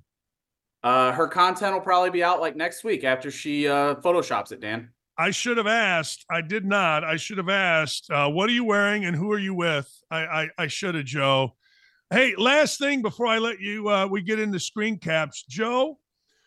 Syracuse needs Kyle McCord. Syracuse needs a priest. I watched Syracuse last night. That was not great. Um, this free agency in college football, where are you at with it? Dan, I can't keep up with it. I had a friend of mine ask me this week about a bunch of deals that were being made out on the West Coast. I said, I can't even keep up in Ohio, let alone the West Coast. I can't keep up with USC's doing in the transfer portal. I'm out on it, Dan. Just give me the games. I can't handle NFL free agency and college football free agency. There's no way, Dan. Look at my brain. It's too filled up with things to keep up with the college football free agency. No, it's insane. I just saw that. Uh, well, I've seen that Arch Manning's making about three times more than what Brock Purdy's making. So we got that going for us. All right, Joe, here we go. Let's go, Dan. It's the holiday. Caps. Oh boy. Hello, Hannah. How are you, Hannah? Dan, I am starting to think that some of the producers on this show might be stalkers of Hannah C. Palmer. She's back again. I didn't select this one, Dan. Your producers are fascinated with Hannah C. Palmer. By the way, she's at the slopes this week. It's a big week, two week period for Instagram models at the slopes. They love the ski slopes this time of year, Dan. What is this? Where where are the beautiful people? Is it Vail? Is it Brecken, Breckenridge? Is it Sun Valley? Where are the beautiful people hanging these days, Joe? They love that Utah place. Where's that in Utah they go to? Is I that think that's Sun, I think that's Sun Valley. I think that's Sun Valley, big boy. I think Sun Valley's where they all go. Uh, they they still love Aspen, you know, the old standbys, but I think you're just gonna have to find the snow this time of year, Dan. I saw Yellowstone National Park doesn't even have snow to for the for the for the bears to roll around in. They don't have any snow out there. No, so you're gonna have to manufacture. Are gonna have to get in there and figure out. They're gonna have to get in their jets, figure out where the snow's at, and then fly there. Park City is what my boys are telling me. Park okay, City. Utah. Yeah. Yeah. Okay. yeah, that makes sense. That makes sense. Next. Now, who's this? This is Gabby. Uh, she came to us this week, Dan, via a photo where she is wearing a vintage, not in this one, obviously, but she was wearing a vintage MTV shirt. And I figure I don't have any, I, she probably wasn't even alive the last time MTV actually played videos, Dan, but she loves MTV. She's an up and comer. She gets into screen caps this week.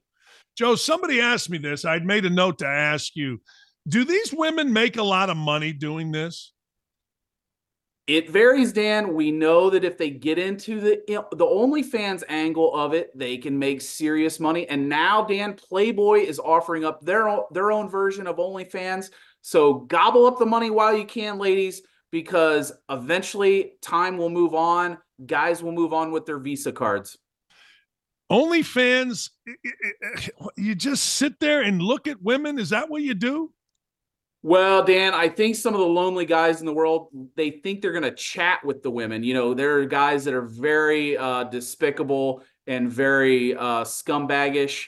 And I think yeah. they think that for nine ninety nine a month, they'll talk to a woman. So they pay the nine ninety nine. They forget about it, Dan. Then their credit card gets charged for like five years. The women make a ton of money. That's the model. All right. I, uh, like when when I do an OnlyFans, how often do I have to get in front of the webcam? I have no idea. Dan, I've never subscribed to an OnlyFans account. Maybe I do in 24. Maybe we test this out. But uh, I think you have to be on at least twice a day, morning and night. I think you have to. Yeah, yeah. It's like your radio show, but you're gonna have to go. Uh, you're gonna have to do a night show. Wow, yeah, it's a lot. You should, Hello, Dan. Emma. Should just test this out. We should put you on OnlyFans, just like your show, and see if it gets any money. Yeah, great. Come That's on, a good idea. Let's do it. That's a really good idea. Next. Oh, Sabrina. Sabrina is like a two-time. Uh, this is her return visit to Screen Caps. I I don't know what this is. Whether this is an orange that she cut up, I don't know. But she gets in this week if you're messing around with food on the beach, you get in. I, I think she was one that was in the trop, uh, not the tropics, the Middle East. I think she might have been in the Middle East. When they go to the Middle East, Dan, that typically tells you they are there for a, an assignment, Dan. So keep that in mind when you see them in Abu Dhabi. What kind of assignment is uh, Sabrina on? What do you think she's up to these days? Well, they're hired guns. I'm not saying Sabrina is. Uh, I'm not trying to slander the woman, but when they go to Abu Dhabi, Dan, typically they're being hired guns to uh, probably go to dinner and uh, maybe to uh, maybe do a movie. I don't know, but that's what they're up to. I've heard from a lot of sources. That's why they go. Wow. Abu Just- Dhabi, the home of the escort. A lot of money, I'm guessing, in escorts over uh over the holidays, right? Yeah. Oh, Dan. I mean, think about the lonely guys paying 99 9.99 a month. They're they're also rich guys that are willing. I mean, Jeff Bezos, look what he paid for Lauren Sanchez. Big money, Dan. By the way, congratulations. She's a billionaire now. She's getting married to Jeff. So Uh we're gonna call ours, according to my friend the cash man, only Dan. only Dan. Oh my Yeah. God.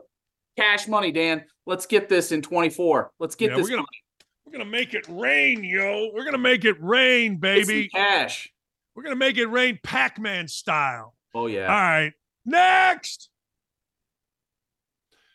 Well, Hooters This is represent.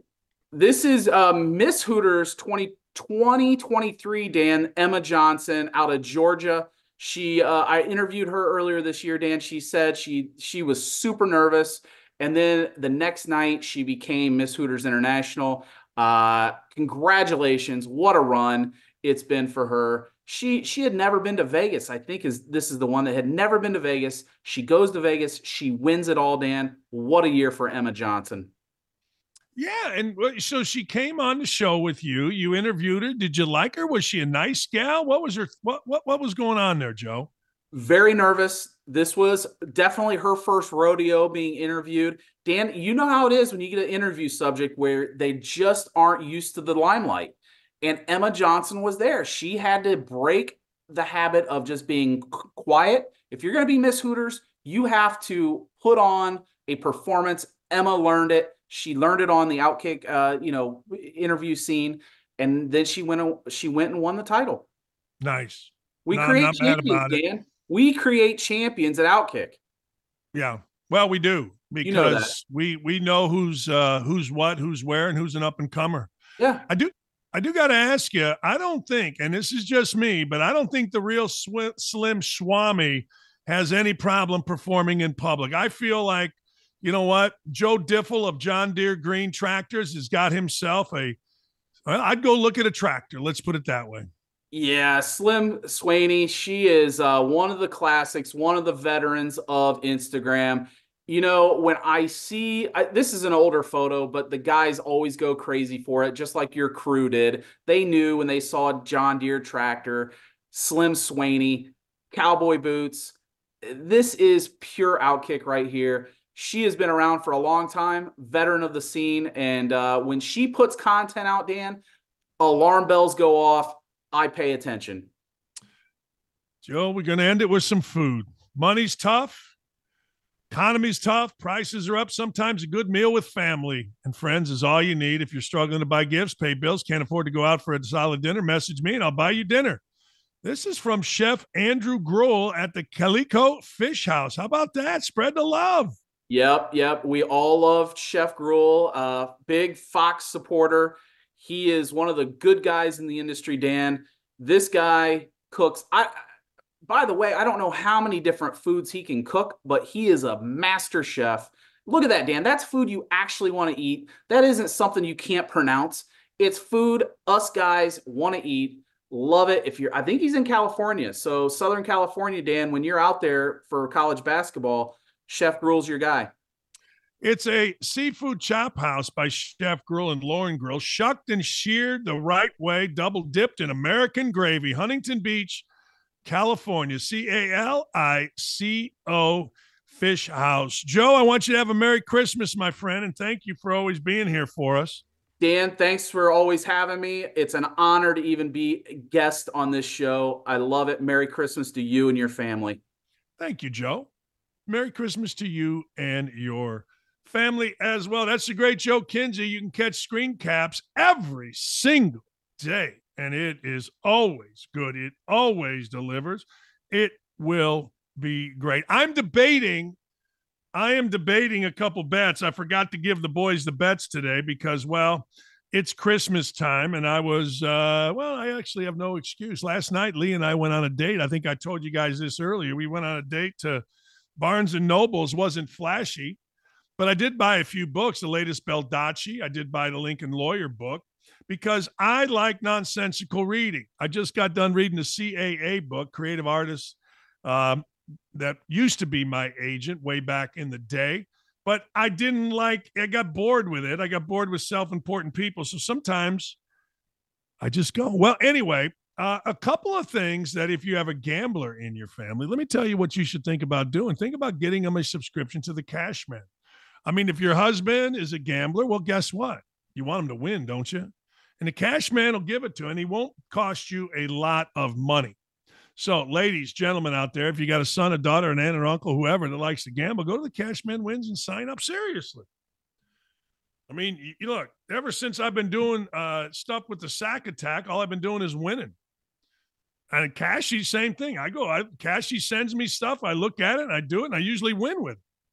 Now, look, there's no such thing as a lock and all that stuff, but hey, what the hell? I mean, if somebody in your life is going to try to win, at gambling, then help them.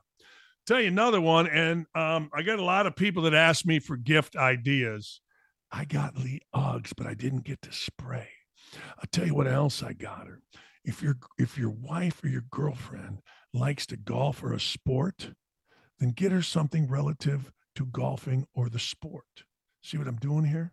because that makes them know that you accept them. So I got Lee a couple of golf sweaters, some uh, pullovers, because that makes them know that you respect them. If they're a tennis player or pickleball, great gift for a woman is a pickleball racket. Serious business. It's a great gift. It's not a good gift. It's a great gift. Why is it a great gift? Because it means you support her activities. And it's an easy gift. You just go into somewhere and you go, hey, look, I need a good pickleball racket. And it costs you 150 bucks. And your wife, your girlfriend, your aunt, your uncle, your cousin, your brother, whoever the hell you're getting it for, guess what? They will love it. And there's some thought behind it. You always want to give a gift that has a little thought behind it as you get older. Now, I'm getting Lee golf clubs. I'm getting her fitted golf clubs. Now, she's not going to have them here, but that's okay that's all right. All right, gambling tonight. Yesterday, I took the living hell. I mean, and it moved me up in this confidence pool. I took uh, South Florida last night because I knew Syracuse was going to try to run the Wildcat. Are you crazy? What are you doing running the Wildcat? I got a quarterback. I turned it on, Jared, who lives in Syracuse, my stepson. And I go, Jared, they got a number 98 at quarterback. The hell is this? What are we doing here? Number 98? Holy cow. So in my confidence pool pick, I had put him at like 40, meaning I get 40 points if the right team wins. Most other people had Syracuse. I knew they were playing a Wildcat, so I jumped up from like 28 to sixth in our confidence pool, the Steve Kleiman confidence pool. It's going to be the same thing tonight. UCF is taking on Georgia Tech. Now, Georgia Tech has screwed me once this year but not this year. My house bet tonight for the weekend is this one right here. Take UCF, give the five and a half, or if you want to buy a half a point, get it to five if you can. And your toes are going to be tapping because UCF has a good coach. Gus Malzahn's a good coach, and he's got it figured out, and they're going to win by 20. And you know what's going to happen? You're going to be like, this is great. Dakich gave me a great winner. Now I can take the family out for dinner. I'm going to give you another one, but it's not till Sunday. I'm telling you right now. And I have been wrong. I think the house bet is like 10 and 4. And one of the house bets that I lost was the Bengals. They just beat the living hell out of the Colts. But I got to tell you, Sunday, one o'clock, I will take the Colts in two and a half, and the line is going up. The line is going up. The Colts were a one, one and a half point favorite. And then I looked at it this morning, and all of a sudden it's two and a half. I don't give a damn that Taylor Heinicke is playing. I don't give a damn. What's happening here is this, and I want you to listen to this. When you're in a confidence pool or you're betting bowl games, and by the way, the sack attack is a sexy five and one. The only loss was App State when Miami crapped the bed because their coach got a fat head, but I digress. Anyway, when you have a couple of things in play in the NFL, one of those things is you're changing quarterbacks this time of the year, and you're not exactly changing it to Joe Montana. You're changing it to Taylor Heinicke, which is a good change because Desmond Ridder stinks. But when you're changing quarterbacks and you've got angst in the coaching staff, and here's what I mean by that Arthur Smith is the coach, Arthur Blank is the owner, and Arthur Blank, when asked to basically give Arthur Smith a vote of confidence, said, Yeah, we're evaluating this all at the end of the year. And you know what? That's the right answer. That's the answer you should give. It is. But I got to tell you, that's a formula for disaster. I'm going to bet plus two and a half, and I'm going to bet the money line on the Colts because of the 84% rule. The great sack attack has taught me the 84% rule in the NFL only when you bet on the underdog, 84% of the time, if that underdog covers, they win the game outright. Very rarely is it 16% of the time, not very rarely, does an underdog two and a half cover, but it is only covers on the points. Two and a half, two, one, you know, a two, one, you know what I'm saying. So I'm going to take the plus 120. I'm going to take the plus two and a half points, and my toes are going to be tapping. I'm going to give you another one, and you're not going to like it, but I am going to like it. Uh, we just had Dusty May on, and I don't have a line for this, but I thought I saw it yesterday. I thought I saw the line yesterday was Arizona giving Dusty four. I'm going to take Arizona. I think this is a bounce back game for Arizona. And I think Arizona is really good. I think Arizona is really big, really strong, really tough. And I think Arizona, ladies and gentlemen, is going to come out with a vengeance, with a fire. And I'm going to take, I've not seen it here yet. But again, I saw it earlier and it was either four and a half or five, depending on where you looked. It's going to be a huge game. Arizona just got beat. I think Tommy Lloyd is a very good coach. I do. And I I I think Dusty May is an excellent coach. I think a lot of people feel like they want Dusty May to be the head coach at Indiana at some point. He probably will be. But the fact of the matter is this Arizona's really good. And it took a hell of an effort by Purdue to beat them. It took two freshmen, sophomore guards scoring in the 20s. It took a ton to beat them. And I don't think, and again, I, I just I I believe, I believe in Arizona and Tommy Lloyd being one of the best teams in college basketball. I do. I do. A lot of people don't. A lot of people don't know. A lot of people aren't thinking. A lot of people, whatever. But that's just what I'm saying. So right now, let's recap. I'm taking the Colts two and a half. I'm taking that today, tomorrow, the next. I'm just taking it. And if I go down with it, I go down with it. And I'm taking the Colts on the money line. Taking Arizona. I'm not going to go to nine or ten. I'm not doing that. If it goes up that high, then I'm not going to touch it. I forgot my other house bet. What was my other? Oh yeah, UCF today five and a half. If you want to get rid of the hook, I highly recommend it. A lot of people don't like buying stuff. A lot of people don't want to don't want to buy. I want to buy. And I want to buy because, well, frankly, I don't like the hook. I I, I would rather get beat by a hundred than get beat by the damn hook. I would. The hook will drive you crazy. The hook shall not set you free. All right. Having said that, I want everybody to have a great Christmas. Like, I cannot thank all of you enough. Seriously, all of you enough. I, I, I can't for what you all have done. I cannot thank you for making our show very, very popular. You know, every day people come on this show on YouTube, and I hope you will come when we head over to outkick.com. I do. I hope this chat continues. I'm not, people have asked me, will there be a chat? I don't have the answer to that. I honestly don't know. I hope there is. I hope in that right now, one of the Nick sends me a text or Aaron or Gary and says, Yeah, there'll be a chat because I really enjoy this. I do. I really enjoy going to the chat and seeing things like this. Van Pastor Man, a pastor says, When I was at Moody Bible College in Chicago, Hooters was a couple blocks away. I always joked that, isn't that Professor so and so coming out of there? Nobody laughed. I would have laughed. I would have laughed. I'm just saying. I would have laughed. Keith M says the best gift is cash.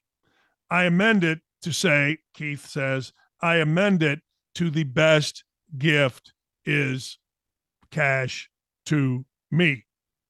Yeah, he's not wrong about that. He uh he's not wrong. Dan, are you and Lee playing pickleball today? The answer is yes. The answer is we will be out on the court. Yesterday, Lee and I destroyed Tegan and Jared. I mean, we destroyed them like it was our job. But uh, yeah, uh, you guys are all welcome at my house. Dave Renard says, Dan, I took my 10 year old grandson to the boiler game. He's type 1 diabetic. Seven foot two, Will Berg, backup center from Sweden, is also type 1. I'm sorry, type 1 diabetic. He signed Mavs Ball, the grandson, his Dexcom, and took a selfie with him. That is a pretty damn good 10th birthday. The question to me is Do I like eggnog? I'm good with eggnog. I don't mind eggnog, but eggnog is one of those drinks that makes me want more. I'm not really big on the rum in the eggnog. I, I, I am not big on sweet drinks. Like if you're going to ask me, somebody asked me the other day, "What do you like to drink on the golf course?" I always tell them the same thing. You know, before I play, I kind of like a shot of Jack. You know what? My body kind of hurts, my back hurt, and you know what? A good shot of Jack gets me right. Now, people say, "Well, why not beer?" Well, it takes too long.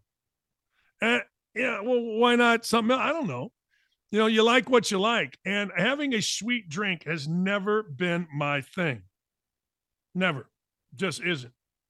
But again, you got all these people here that are on our YouTube chat. You got all these folks here that come every single day. We're going to be back at it on Tuesday. Monday, we're dark, as they say in the industry, but I want everybody to have a whole weekend worth of great, great Christmas memories. I hope you get a chance to spend time with your family. I hope you get a chance to see your kids. My son isn't going to make it out here, and I'm very sad about that. They had a game last night, and he's got things he's got to do, and traveling one day to stay here one day, then traveling back uh, isn't going to work. But he's got places to go, his mother, and all that kind of stuff. So we're going to miss him. But I hope you get the opportunity to tell people that you love, you love. And to all you haters out there, we love you too. We ain't mad at haters. We like our haters. In fact, I would argue that we don't have enough haters. I think my New Year's resolution is that, you know what? We want to get more haters. We want to get more hateful articles. We want to get more people in the media disliking that. Don't you think that's a good one? While we help people all over the great city of ours, which is what we're going to do, we want more haters. We want more people to get angry. Robert, thank you. Dave, thank you. Royce, Linda, Ross, Joe to the C, Kevin, Van Pasterman, Linda SD, who's your daddy? I thank all of you guys for being here. 24 inch dubs, as always. I think I said Linda SD. Asino the Wise, appreciate your hate every day. Lick, love your hate every day. Gritty, you are and will always be absolutely awesome. People ask me, why don't you guys tell Gritty a real name? Because there's perverts out there. And we protect women, damn it. It's what we do. All right, everybody, have a massive. Yes, our show will still be on Facebook. Patriot, thank you. Kevin Wolf, thank you. Have a wonderful, wonderful Christmas. Merry Christmas to you all. Hope you stay safe. Hope you have fun. Hope it's full of love, gifts, and joy. Merry Christmas.